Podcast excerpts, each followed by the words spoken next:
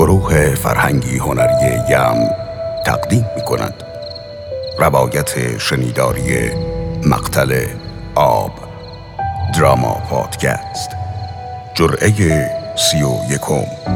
صدا پیشگان سید لیلا موسوی در نقش آب سید محمد حسینی در نقش ابلیس مجید امیری در نقش شمر امیر حسین یاوری در نقش جعفر ابن علی صادق مقدسیان در نقش عثمان ابن علی محمد حاجی بابایی در نقش عبدالله ابن علی ماشاءالله کوهستانی در نقش عمر سعد علی فرهناک در نقش بره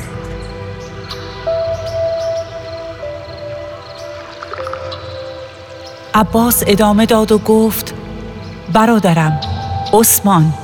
سال یازدهم بعد از هجرت حسین و زینب فرزندان فاطمه بودند و دیدند که نماز به پیکر پیامبر نگذارده در سقیفه گرد هم آمدند. فرزندان فاطمه بودند و شاهد بودند که کفن پیامبر خشک نشده به در کوفتند. فرزندان فاطمه بودند که هیمه مهیا کردند که چه؟ که اگر پدرمان علی بیرون نیاید خانه و اهلش را با هم به آتش می‌کشیم. فرزندان فاطمه بودند و دیدند که بر دری لگت زدند. فرزندان فاطمه بودند و میخ دری سینه ای را شکافت و فشار پای نااهلی پهلوی را خراشید و محسنی را فرزند فاطمه بود سقط کرد. فرزندان فاطمه بودند که نیام شمشیری دستی را شکست و پدری را دست بسته به میانه کوچه ها دیدند. فرزندان فاطمه بودند و این همه دیدند. حالا هم که مولایمان نوید فردایی سوزناک برای اهالی خانه علی داده. پس عثمان. تعللی در کار ما نباید باشد. این همه این خاندان به خود دیدند ما هم دیدیم روزهای بی فاطمه را که چه بر سر پدرمان آوردند. ما دیدیم. پس آن که درد به جان می بیند فرزند فاطمه است. دیدیم از هم گسیختگی بعد از مادرمان فاطمه را. نگاه کن قبر پدرمان مخفی شده در نجف حسن در مدینه حالا هم که امیرمان حسین و ما در اینجا در کربلا. پس دل قوی دار که از فردا بلاکش این بیت سوخته بانوی مان زینب است. حالا که به بودن ما دلگرمند باید دلگرمتر بشوند. فردا آن می شود که همگانمان به آن مشتاقیم. این بانوی مان است که از فردا در پی این کاروان بی مادر جان به لب می شود. خدا را شکر که شانه مادرمان برای دردهایش هست که او هم فاطمه است. فاطمه ام البنین که او هم چشم انتظار زینب است. او مانده تا برای بانوی بانویمان سنگ صبوری کند. تمام فردا را شعله آتشی رقم می‌زند که پنجاه سال پیش عباس سکوت کرد و گریست و بعد به عثمان گفت این از تفاوت ما با سروران ما. پس برو جواب شم را بده و زود به خیام بازگردید.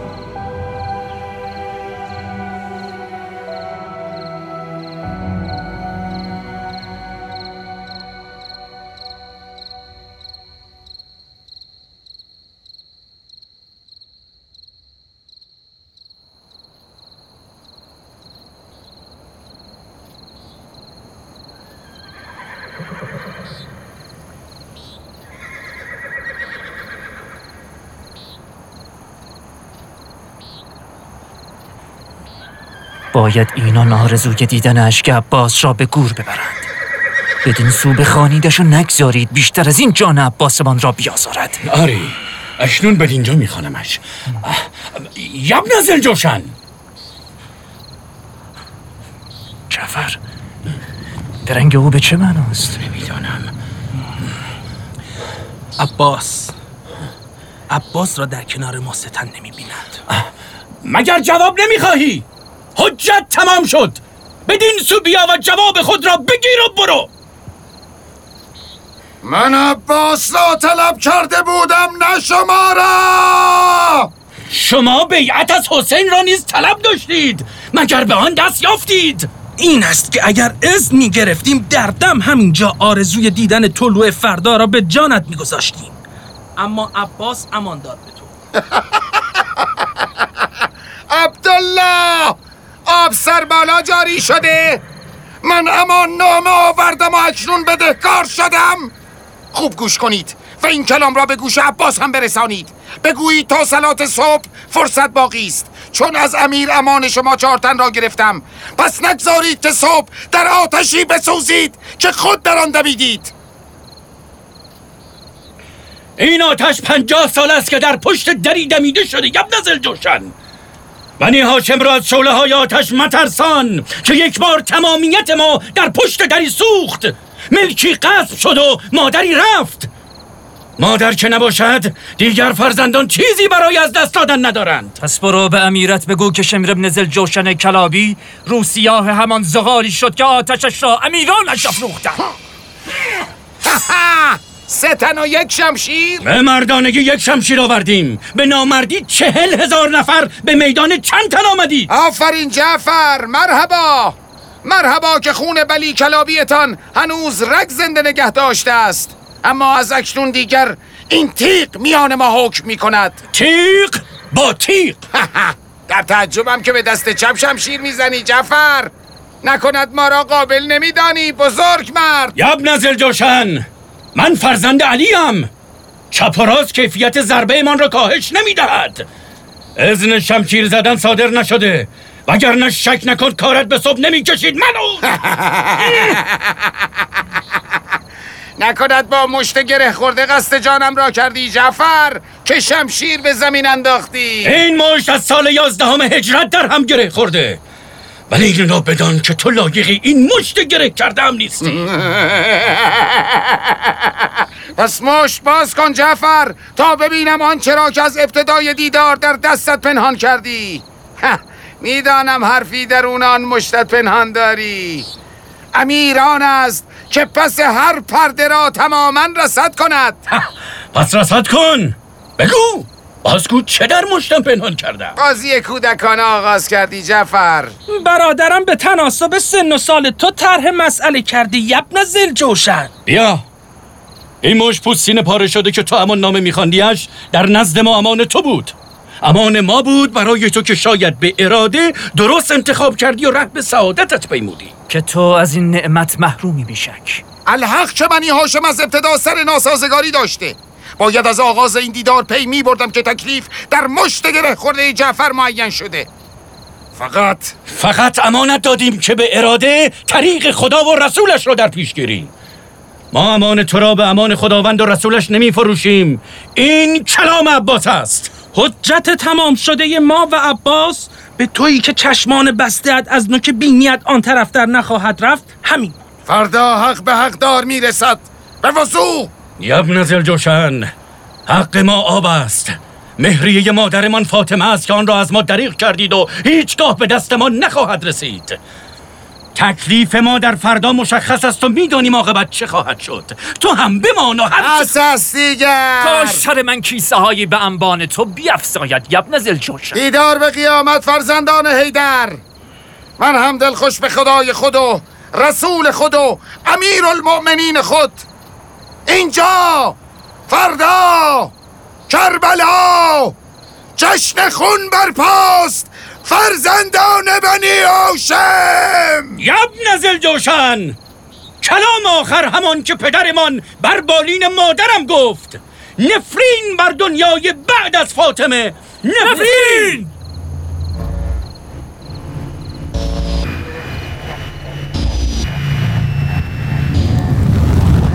خیر سرشان مثلا آمدن برای جنگ. یاران حسین بی واهمه به میان آنها میآیند و می‌روند. این حسین تو هم چون اینا دست بردار نیست.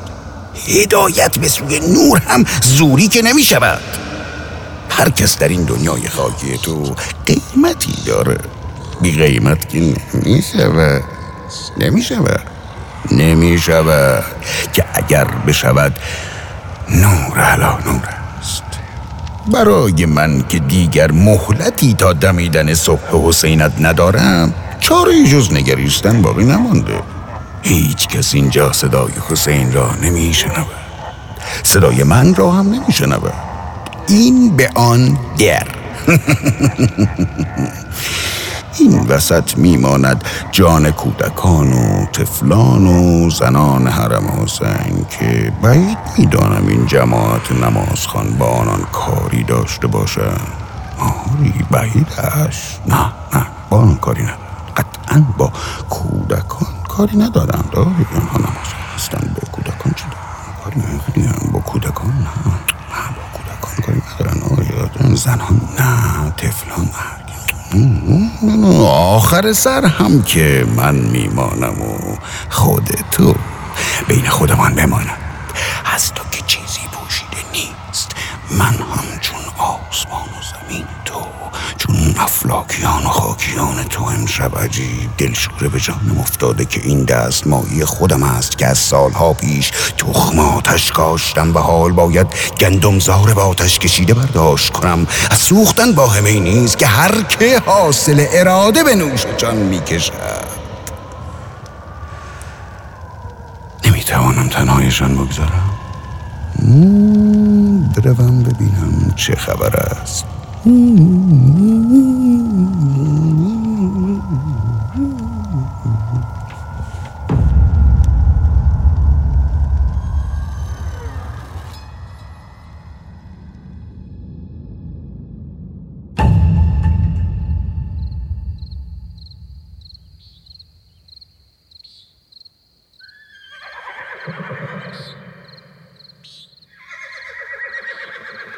بریر یاران حسین همه همینقدر بیادبن یا فقط تو؟ سلام ما. به بستن آب پاسخ دادید. دیگر چه انتظاری داری؟ دیگر هیچ. اما چه چیز تو را از سلام کردن بر من باز داشت آیا نامسلمانم میپنداری و گمان می‌بری خدا و رسولش را نمی‌شناسم که وجوب احترام و سلام از من ساقط می‌کنی؟ اگر این طور است که تو می‌گویی و اگر خدا و پیغمبر شناس بودی با لشگری این چنین آزم کشتن پسر پیامبر نمی شدی علاوه بر این به فرات نگاه کن. این فرات زلال امواجش مانند شکم مار در هم میپیچد و حیوانات عراق از آن می نوشند اما حسین ابن علی و برادران و زنان و خاندانش آن طرفتر دارند از تشنگی میمیرند. تو مانع بین آنان و آب فرات گشتی. بعد چگونه گمان می‌کنی که خدا و رسول خدا را می‌شناسی؟ سرت را بالا بیاور یبن سعد ابی وقاص.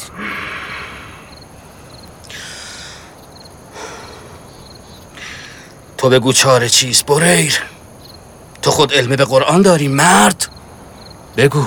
هر چه باشد این نیست که با بسم اللهی که به زبان جاری می کنی سر قرآن ناطق را ببری. ای بریر به خدا سوگند یقین دارم که هر کس با آنان بجنگد و حقشان را غصب کند. ناگزیر آتش به جانش خریده.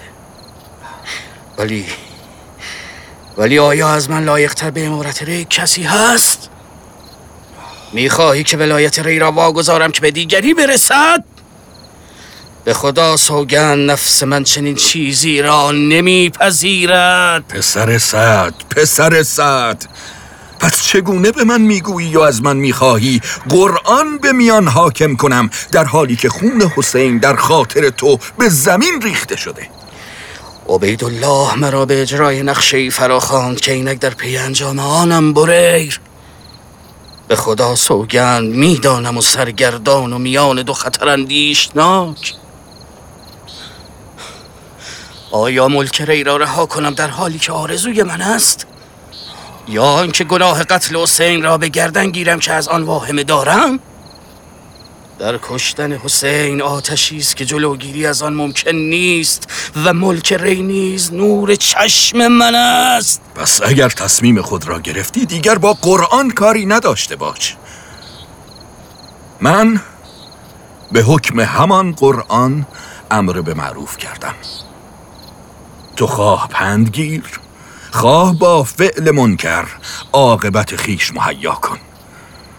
اما با جان فرزندان و کودکان و زنان خیام حسین بازی نکن دست از سر آب بردار دست از سر آب بردار بریر می‌دانست و در این دیدار سرزده مدام نام مرا به زبان می آورد. می‌دانست من حقی هستم که از حسین سلب کردند. پس حجت را بار دیگر بر این گمراهان تمام کرد تا تمامی راه های به سوی خیر بر آنها بسته باقی بماند.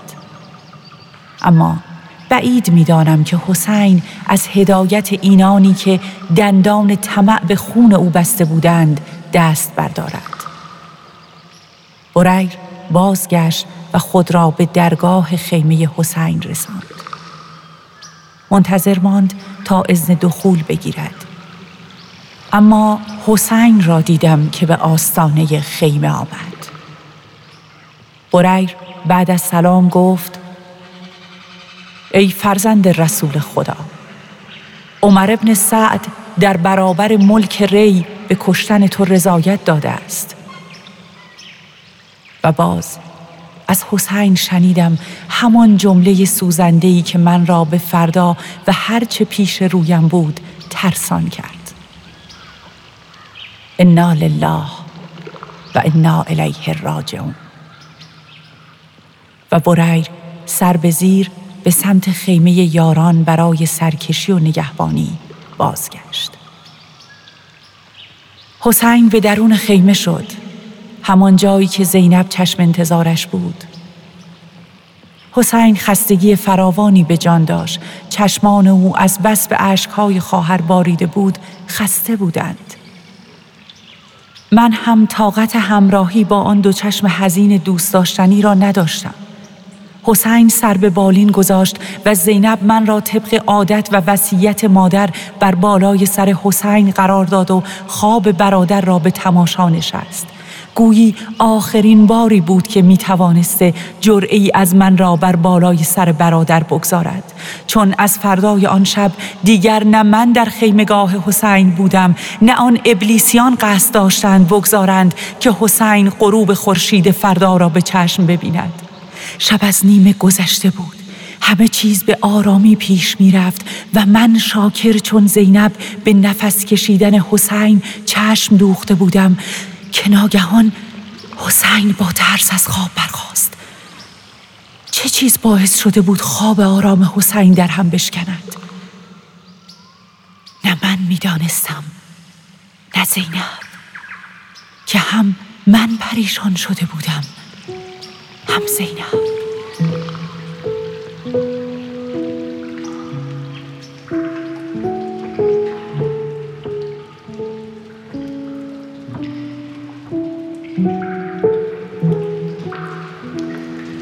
با اینکه من هیچ وقت درکی از خواب نداشتم ولی الان دوست دارم بخوابم.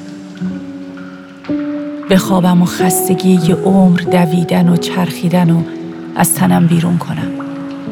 بعدش یکی بیاد بالای سرم بگه آهای پاشو همه اینایی که دیدی چه خوب چه بد چه سخت چه راحت چه شیرین چه تلخ همش خواب بوده.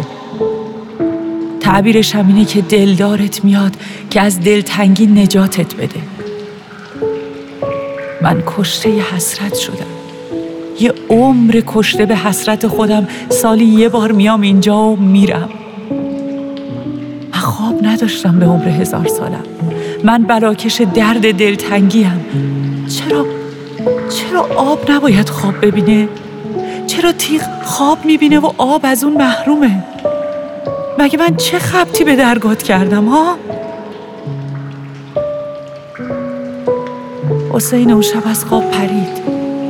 همه دورش جمع شدن. عین الان توی اینجا. همه گوش به حسین سپرده بودن که زبون از کلام پنهونش باز کنه و باز کرد. همین شد که من الان اینجا. من دلم خواب می‌خواد که تعبیرش حسین باشه و بس.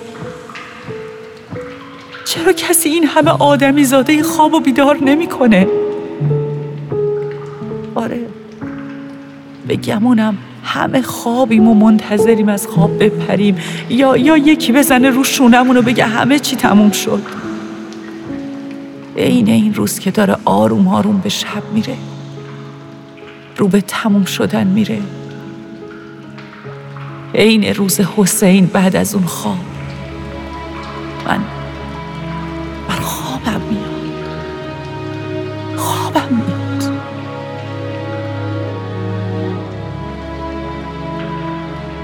نویسنده و کارگردان سید صدرا میری تهیه کنندگان حامد حجتی سید روح الله نور موسوی. سرپرست گروه صدا محمد امین شوشتری. طراحی و ترکیب صدا مجید آقایی. ناظر فنی و هنری سید محمد حسینی.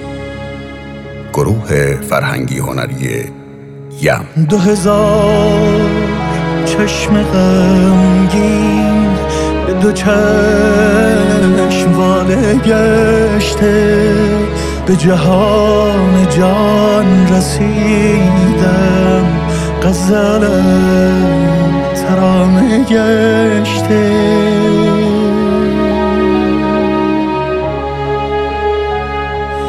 تو روان به خواب شهری من از این خیال ترسان مگریز از خیالم مگریز رو مگردم.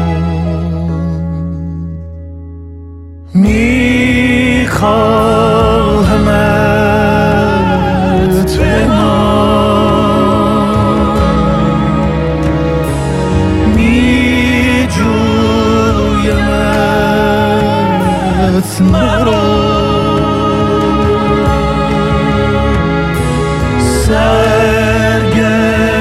سرگشتم چو